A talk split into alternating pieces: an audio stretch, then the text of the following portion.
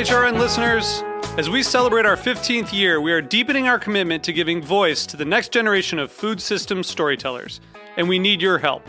Our internship and fellowship programs help activate new possibilities for underrepresented and underestimated young people through experiential journalism, audio engineering, and production training.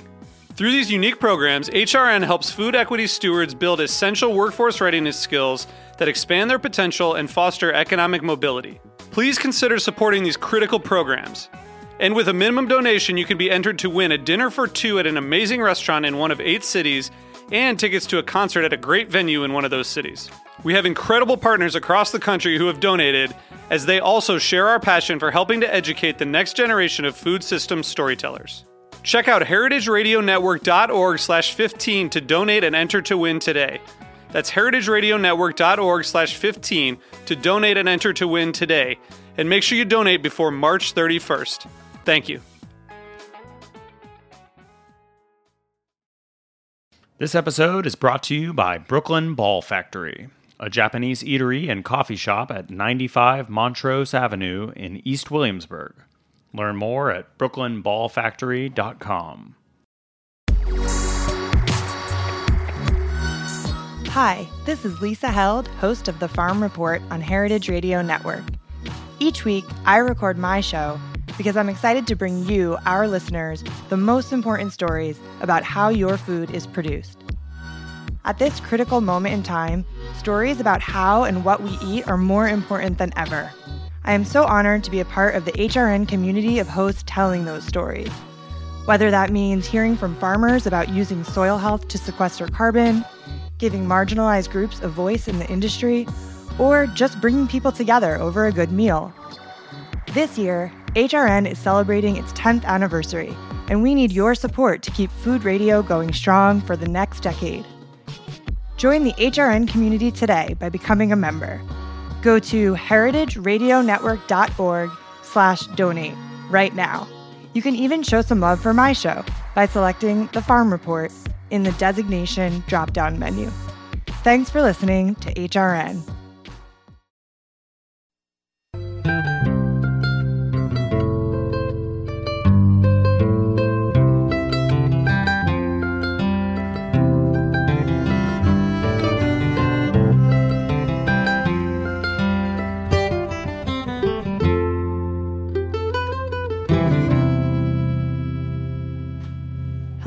This is Lisa Held coming to you from Roberta's in Bushwick, Brooklyn, and you're listening to The Farm Report, a Heritage Radio Network show about the people, processes, and policies that shape how food is produced today.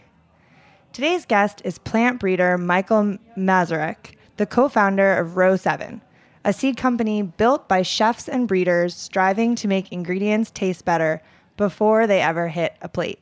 Michael, thanks so much for being here. Glad to be here. Thanks for having me.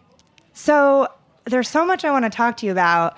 I think before we um, dive into what Row 7 is doing and how you're doing things differently, um, can you give us a quick rundown of what plant breeding is, sort of like plant breeding 101?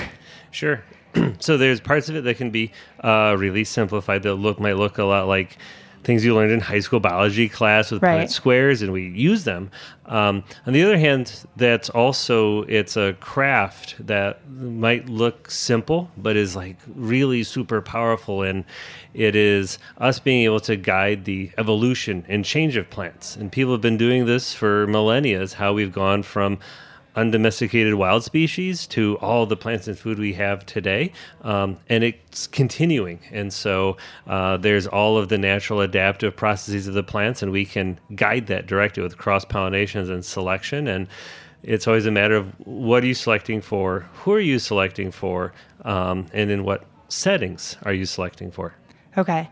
And how, in the lab, how is it different from, say, genetic mod- genetic modification or engineering? I think that's a question you probably get a lot.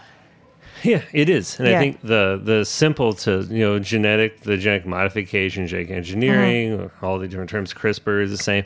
You're looking at um, taking. Uh, a lot of knowledge you've amassed over a lot of years of research and a lot of investment, And if there's one gene that you're interested in changing, you can then go in the plant and uh, with a bunch of different lab based Right. tools, you can make that change. Um, and the differences in plant breeding, we really look at a lot of problems as there's not nothing's really that simple. There's not just like the one gene. And I looking at you know for a disease to overcome a resistance, it's like in a, in a hospital you get like one drug and bacteria overcome resistance. And I think mm-hmm. that's some of the challenge you have with that those single gene approaches. The the thing that we're doing is we're taking all the natural biodiversity and if I do a cross pollination we're combining mixing tens of thousands of different genes and there's all the nuance and it's go- and it's going through the plant and looking to see what are all the best and so on one and so it's plant breeding is a it looks kind of like farming and seed saving but Right. there's uh, parts that we can apply a lot of appropriate technology um, but in the end it's something a really powerful that allows us to work with a lot of genetic diversity and also limits doesn't limit us to the the known. And so other with other approaches we're limited to what we understand and what we can conceptualize and we don't understand everything about the world. So plant breeding also lets us work with all the unknown maybe discovered along the way. Right. Hearing you talk about it makes me wonder how did you get interested in plant breeding? I didn't know plant breeding existed uh, until I got there. most people probably don't, right? Most people don't know, and I think suddenly uh, there's been a lot more conversation about that in the past few years, and it's been really exciting. And for me, as I'm in a craft that there's very few people left doing it, so uh, we're very invested in trying to find ways to support that and kind of rebuild this infrastructure that um, unfortunately we've let erode. Um, so I was studying human health and all the different compounds you can use. Um, like the pharmaceutical side when someone gets sick you can intervene Okay. with medicine. And all these compounds i was studying in my biochemistry courses. In my last biochemistry courses we started to learn about plants. And i raised my hand and asked like wait why are we learning about plants? This is like human health. And the professor just obviously said well don't, don't you know like all the pharmaceuticals you're interested in they're discovered in plants or microbes and we just learn how mm. to synthesize them. And that's the first time i really thought about all of the complex aspects of how plants are have these compounds that are critical to our health and modulate our health and if we can use them more on the proactive side rather than the reactive side they can prevent these problems then. so i had a, a little career crisis ended up in a lab at cornell researching hot peppers and um, when my advisor then went on to other roles in academia, it was a, a thing where the local growers were looking for the seed she was helping them with, is the seed industry had largely neglected the Northeast Right. as a margin. And so it was this call to for someone to step up. Um, Right. So, uh, and here I am. So you were doing research for a long time, and now you've got Row Seven, uh, now we have row seven. Yeah. and and you started Row Seven with Dan Barber, one of the most famous chefs in the world. Um, so it's I guess a little unsurprising that it's a project that emphasizes flavor first. Right. Um, what does breeding for flavor look like? Was that new to you? the, the way we're doing it now certainly is, and it's really exciting. Um, I was always selecting for flavorful things, things I like to eat. Um, the the challenge I had at the time was as I was finding things that were delicious, uh, I was really excited about. There wasn't necessarily uh, a market, a way to get that shared with people. And if I shared it with someone, they would say, "Oh, this is delicious. How can I get some of this?" And I say, "Well, it's it's complicated. Uh, so row seven helps remove that complication. Um, the thing we're doing with flavor now that I couldn't have imagined, and which is the big eureka for me with Dan, is when I started working with chefs, you start to understand the intersection of what I could do with technique in the kitchen. Okay. And you see how they're interpreting things, how they're trying to do things, and then um, they can show you things, flavors, textures, techniques. You start to understand a crop that you thought you knew so well. I got my PhD in hot peppers.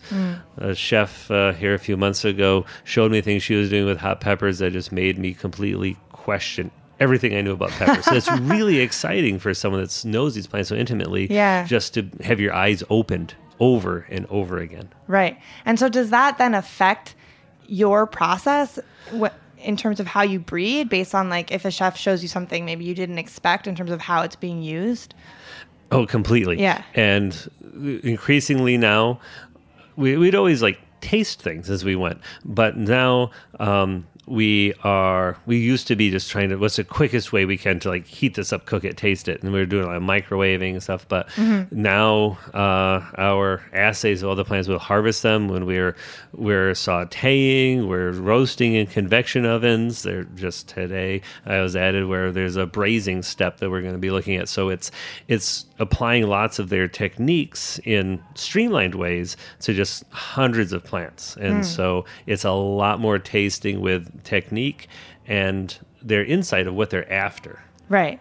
And you have sort of a network of chefs now that is working with Row 7 to help you do that. Yeah, Row Yeah. 7, it's a great network of chefs in the US and internationally uh, that are all bringing their techniques, their cultures, things that they're trying to do with these crops, and also the partner growers that they have that often they're sourcing from or can see the plants right next door. It's just so exciting to get all these people participating in an area where plant breeding, where the trend had been to really decrease participation. Now there's this upswelling. Hmm. So, so what does that exactly look like? Like when you like, can you give me an example of a um, a seed you're testing right now, a crop, and like someone growing it and a chef that's using it, and what that looks like?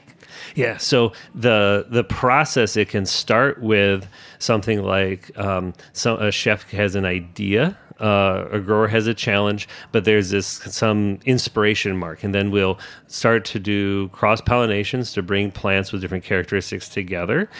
We'll share populations, things that are still segregating or it's not stable, um, or things that are rather stable with often with the grower that's working with the chef.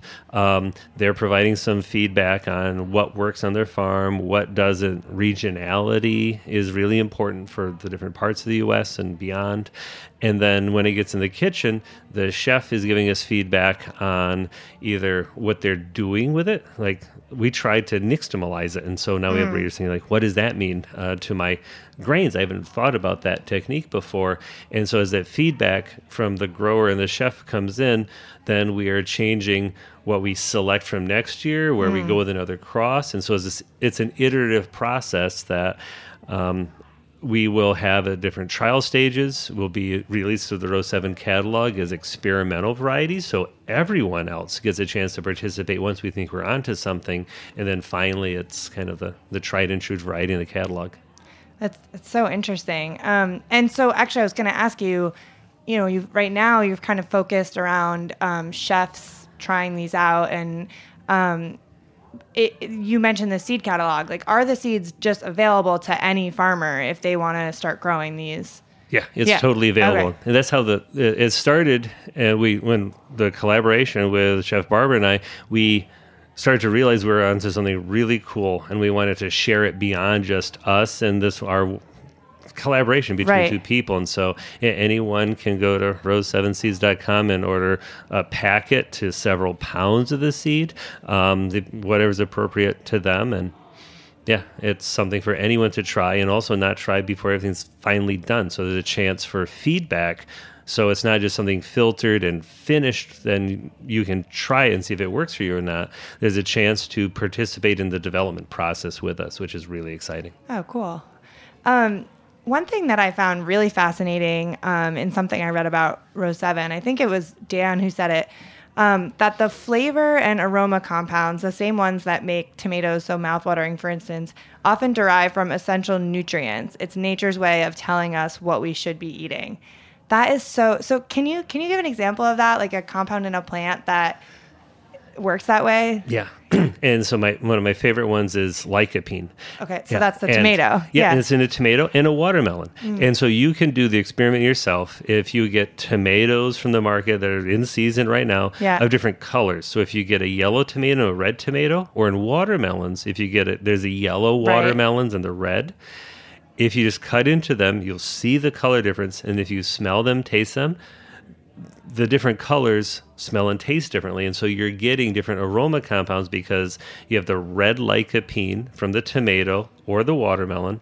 And then if you have the yellow, uh, you're getting different carotenoids um, that have structurally different breakdown to different aroma volatiles. And they'll so you can be working with different carotenoids that we need for antioxidant nutrition and then you're experiencing different aromas that break down and so that's an idea of how we can uh, smell when things are ripe and so if you Right. smell a ripe peach you, any fr- fruit you smell that's ripe um, a lot of the flavors you get uh, from a lot of vegetables especially fruit what you're smelling are breakdown products of essential carotenoids, fatty acids, or essential amino acids that we need to get. And so we co evolved with these plants to be able to find those based on the aroma. And in turn, the plants get their seeds dispersed. And so it's this really ancient evolutionary thing that we've gotten away from. And so Yeah. it's great to see it coming back. And it's also wonderful because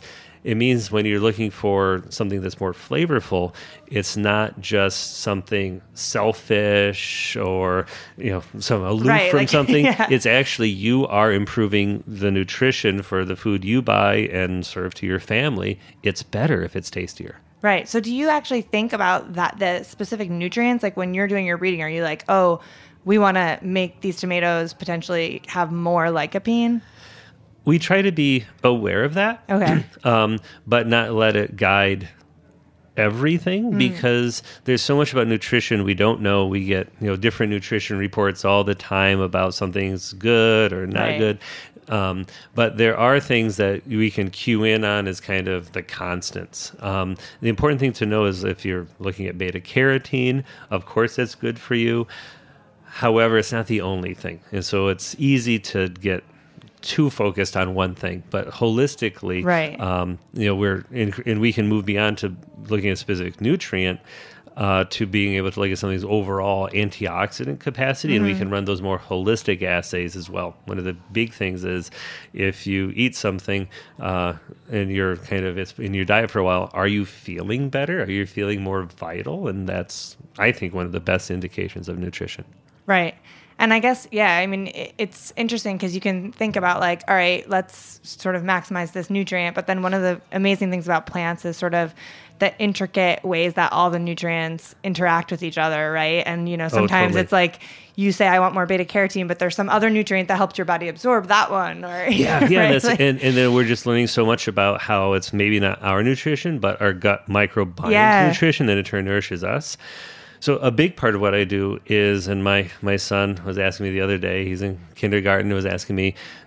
he kind of challenged me a little bit. We had some good conversations. Like, Dad, what is it with the seeds again? You- You're really into it this summer. Like, what's going on? and I told him like, well, I'm trying to make vegetables taste better. And he's like, Uh. oh, okay. He says, I can be done with that. And so he's thinking, like, great, when I'm fed these, I'll like them more. But what I'm looking at is he'll eat more. And I just know if Yeah. he's eating more of these things, that's better. And so for nutrition, we know it's a win to make these vegetables more desirable. Right. Yeah, that makes a lot of sense. Um, we're going to take a quick break and we'll be back in a minute with more with Michael from row seven.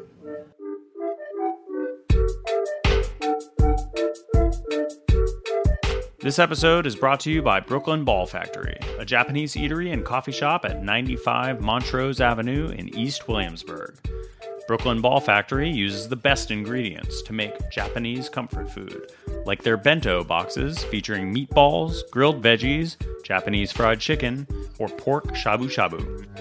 Plus, visit Brooklyn Ball Factory's sister restaurants Momo Sushi Shack, Samurai Papa, Samurai Mama, Bozu, and Kitade Shokudo. Learn more at brooklynballfactory.com. All right, we're back. This is Lisa Held. You're listening to the Farm Report on Heritage Radio Network. I'm here with Michael from Row 7. Um, before the break, we were talking about fascinating plant breeding and nutrients in plants. And um, we were talking a lot about breeding for flavor. And um, one thing I wanted to ask you about is breeding for other characteristics. So, you know, in the face of a changing climate, I'm thinking about can you breed these vegetables for disease resistance or resilience to extreme weather, things like that? Yeah, I think that's all critical. And one of the things we're committed to is growing the seed and breeding for organic systems. Uh, many of the, they really work in other systems, of course, too. But by working in organic systems, we're making sure that we're selecting for plants that can withstand all those things naturally. They, we can't rely on the chemical crutches that are increasingly scrutinized. We have to have plants that work for those systems. Mm-hmm. Um, so often, as we put plants out in on real farms, there's the diseases the farmers would experience are there. And so we're not just selecting for flavor. Uh, a, a, plant that exists uh, is necessary to be delicious. Mm. So we can do a lot of just practical selection for looking at the healthiest plants um, and trying them in different regions. Um, there's also a lot of information we have where compatible with all the organic traditional plant breeding as we're doing these cross pollinations, which individuals we select, the generations we can't be there on all those farms, every farm, there are some tools we can use, some tests, some assays we can use to see if those plants have a disease resistance gene or not. In mm. some cases, it's more complicated. You can't just do a single test. Um, you know, the other thing is with like this past spring, there's a lot of challenges people had with the late wet season. Mm, yeah. And so one of the things that we have to look at is, you know, as we're doing these selections for a changing climate, we have new pest pressures, and we're looking at some plants. And one center cut squash in the row seven catalog is specifically to help avoid some of the new emerging pest challenges. But with the ah. compressed seasons, you have to look at you have to have a plant. Maybe you can they'll ripen faster you can plant later. Um, it's probably going to look different. Um, or maybe we want a different plant that can substitute for that. And in doing that as we're creating change that's one of the important parts our chef network plays in helping to translate to people what to do with these things If you have things that look different. Mm. um, people need a chance to see well what does a chef do with it? How do you incorporate it into how do you cook with it? What do you do with it? Right. Um, and to, to sample it and see like, wow, this is delicious. It's even it's better than the substitution. Right. And when you when you develop the seeds, are you also thinking about like where they are going to be grown? Like, does climate matter in terms of um, like this seed is better for farmers in the Northeast, or this one is better for a more dry region? Yeah, and so there's and that's an important point. So there's some crops that are broadly adapted. Our cucumbers and our butternut squash tend to do well most places, but mm. we know uh, for the butternut squash, if you're in a place with a really short growing season, you have a long growing season squash, we can help guide people that maybe that's not the best fit. Um, there's different regions have different needs and so part of what we do through the trialing network is figure out and fine tune what recommendations we can make. Um, there's very few plant breeders left doing this, so we all want to maximize what we can do. Mm. One of the goals we have through Row 7 is to activate um, and help support more independent plant breeders in more regions and some of the public plant breeders and universities that is left. And help strengthen those networks so that you can have more people working in these sustainable areas in more regions. Um, as we can't be everywhere ourselves. And also, there's something to be said for individual regions developing their own ah, varietals uh, yeah. of their region. So there's regionalism is can you grow it here? And then there's regionalism, does it speak of this region, all the reasons you might travel there to go experience it. Can the food action? The food is also critical to expressing that culture. So mm-hmm. how can we support that development in place? Right. Yeah, that makes a lot of sense. Um, I was just reminded that I want to ask you. It, this might sound like a silly question, but I just had never thought about it. And leading up to this, I, you know, I was thinking a lot about breeding, and we've been talking about seeds. So you create these vegetables, and then it's time to sell the seeds to farmers, right? Right. How do you what does seed farming actually look like? Like do you have to grow I would imagine you have to grow the plant to a full plant, right? And then what happens to that vegetable? yeah, that's, that's like- a, a great question. Um, yeah, and so the the whole seed process Mm-hmm. and the idea of seed growers being before the produce growers is important. And as we're looking at organic agriculture, domestic production of organically grown seed, it's an area where we know we have to build the capacity. So these people Mm. you're talking about, we need to help them improve their scale, their efficiency, more of them to kind of broaden this network for some crops, it looks very similar to growing the crop for food. If you're Okay. going to grow uh, dry seeded crops like grains, dry beans, there's a lot of the crops that it looks really the same because you're harvesting what you could replant.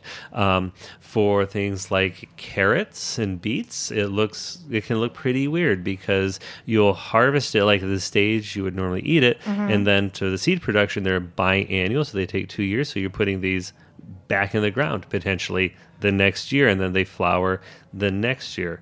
Things like cucumbers Yeah, or like um, tomatoes. yeah so tomatoes there's a not- definite opportunity. Do you have like all this when you put out the seeds you have all this leftover tomato Yeah. uh, sp- squash. You have all this great squash and some very delicious things we've selected. So we can find ways for that to be used. If we do the seed harvest in a commercial kitchen then that can get used for a local uh, business or a food pantry. Um, and then some things like a cucumber, what you were harvesting for seed is if you've ever let one go in your garden, it's gotten away from you, you come back from vacation and there's this big log uh, where the cucumbers Ah, used to right. be that's what we get the seed out of. So we need one of the challenges is there's some things where we're going to take a crop much longer in the field. So lettuce, uh, cucumber, zucchini, we're going to take them beyond when a grower would usually finish harvesting them and keep going. And so that's when some of the extra skill or other characteristics for the seed production come into play. It has to produce a good crop and also good seed. Right.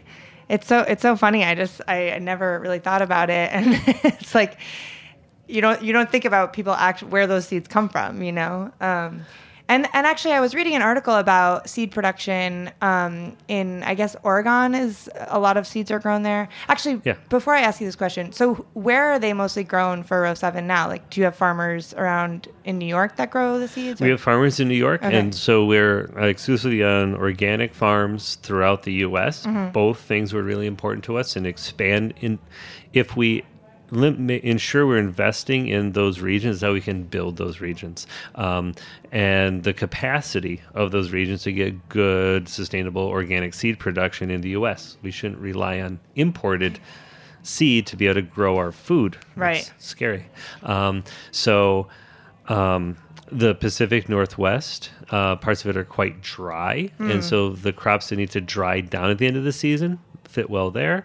Uh, crops that are a, a wet seeded crop, we go so tomatoes, a quintessential example, uh, that can also work well in the Northeast. And so we work with seed growers across the region, uh, across the U.S., uh, p- putting things where it's appropriate, where it'll give the best crop, and also trying to figure out how can we expand scale to help with the affordability and access um, at the same time.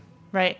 And is um is contamination ever an issue when you're growing them? Like I, I read this article about how because when you're growing for seed, you really want to preserve exactly what that seed is, right? Like the row seven seed that you've spent so much time developing. And I, I read that like in the Pacific Northwest, for instance, like a lot of times um, organic seed seed can be contaminated with like canola. Um, and that's a, a problem. Is that is that something you have to worry about? How do you can Yeah, and it's? Mm. something with our, our beet seed we monitor carefully. There's Really? there's Roundup Ready sugar beets, so we have to ensure we Mm. don't get those genetics in our beet. For one, for the organic certification, if that traits those traits would come in, and all, and second because uh, the sugar beets are not the delicious badger beet that w- was worked so hard on. right? then Um, someone would buy your seed and it wouldn't be that. it wouldn't be that. Right, yeah. So from both senses, and so you need to isolate crops so they won't cross pollinate.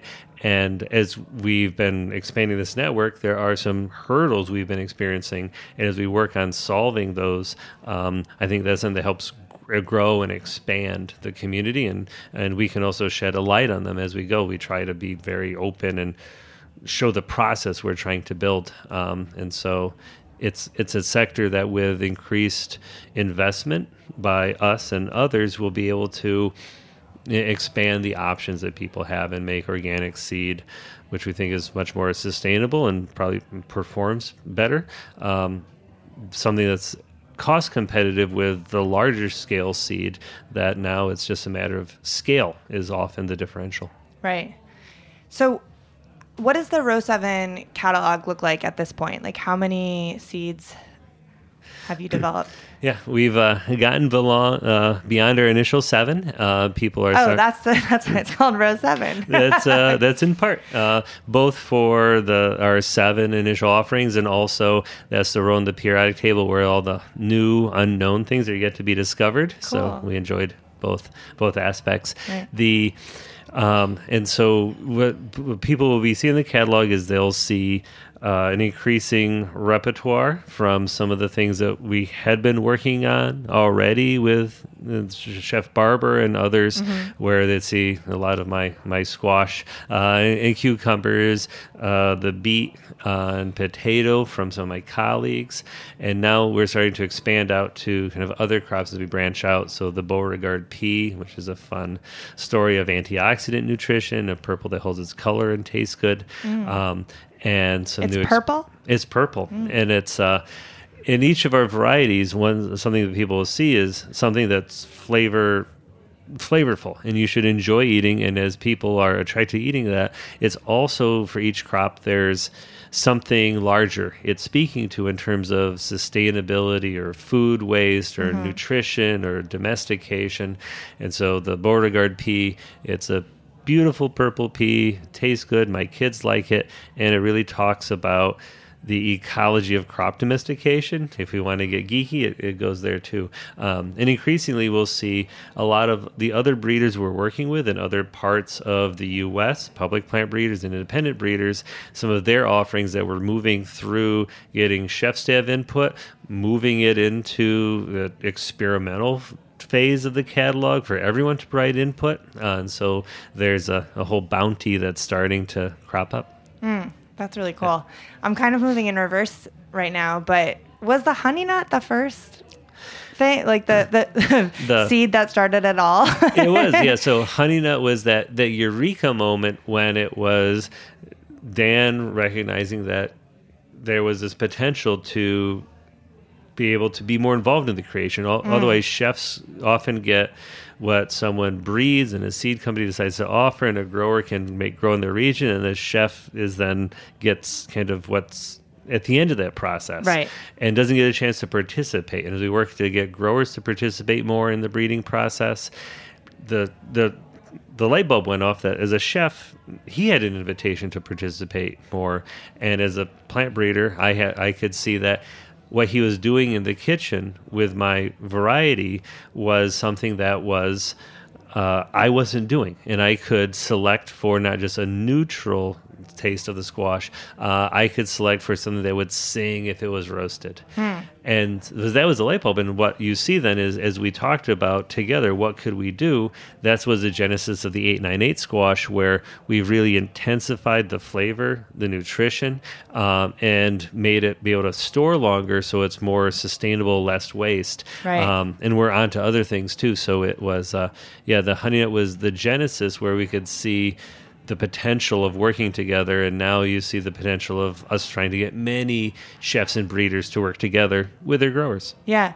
You talked a lot about how you learn so much from working with chefs about what you can do with a vegetable and then you take that and incorporate it into your work. Um, what about feedback from growers? Like what kinds of things do you hear from them that you then use in your process so yeah, the growers will talk about uh, some things like the germination. How vigorous is a plant? Does it compete well? Uh, how does it get growing? How soon to harvest? They'll comment things about how easy it is to harvest. Um, as we're looking at things that are good for uh, growers to do that, it helps them get their harvest in, and once they get it, to store it well. And sometimes, as we have different crops that we might use differently. Like the Beauregarde pea, you have to pick a little later for it to get its full mm. sweetness. You have to get some peas in the pot that's beyond a standard snow pea, and it tastes great. And once we can share that, their success improves. Um, but they'll share about the disease resistance, um, and they're often uh, bringing some of the harvest home to their own kitchens and cooking and sharing their their flavor feedbacks as well. Right. Yeah. Um, well, we have to wrap up. Um, before we do, um, what's the future look like for Row 7? Like, what are some things we can look forward to? Yeah, I think people will see in this increasing cornucopia of, of offerings.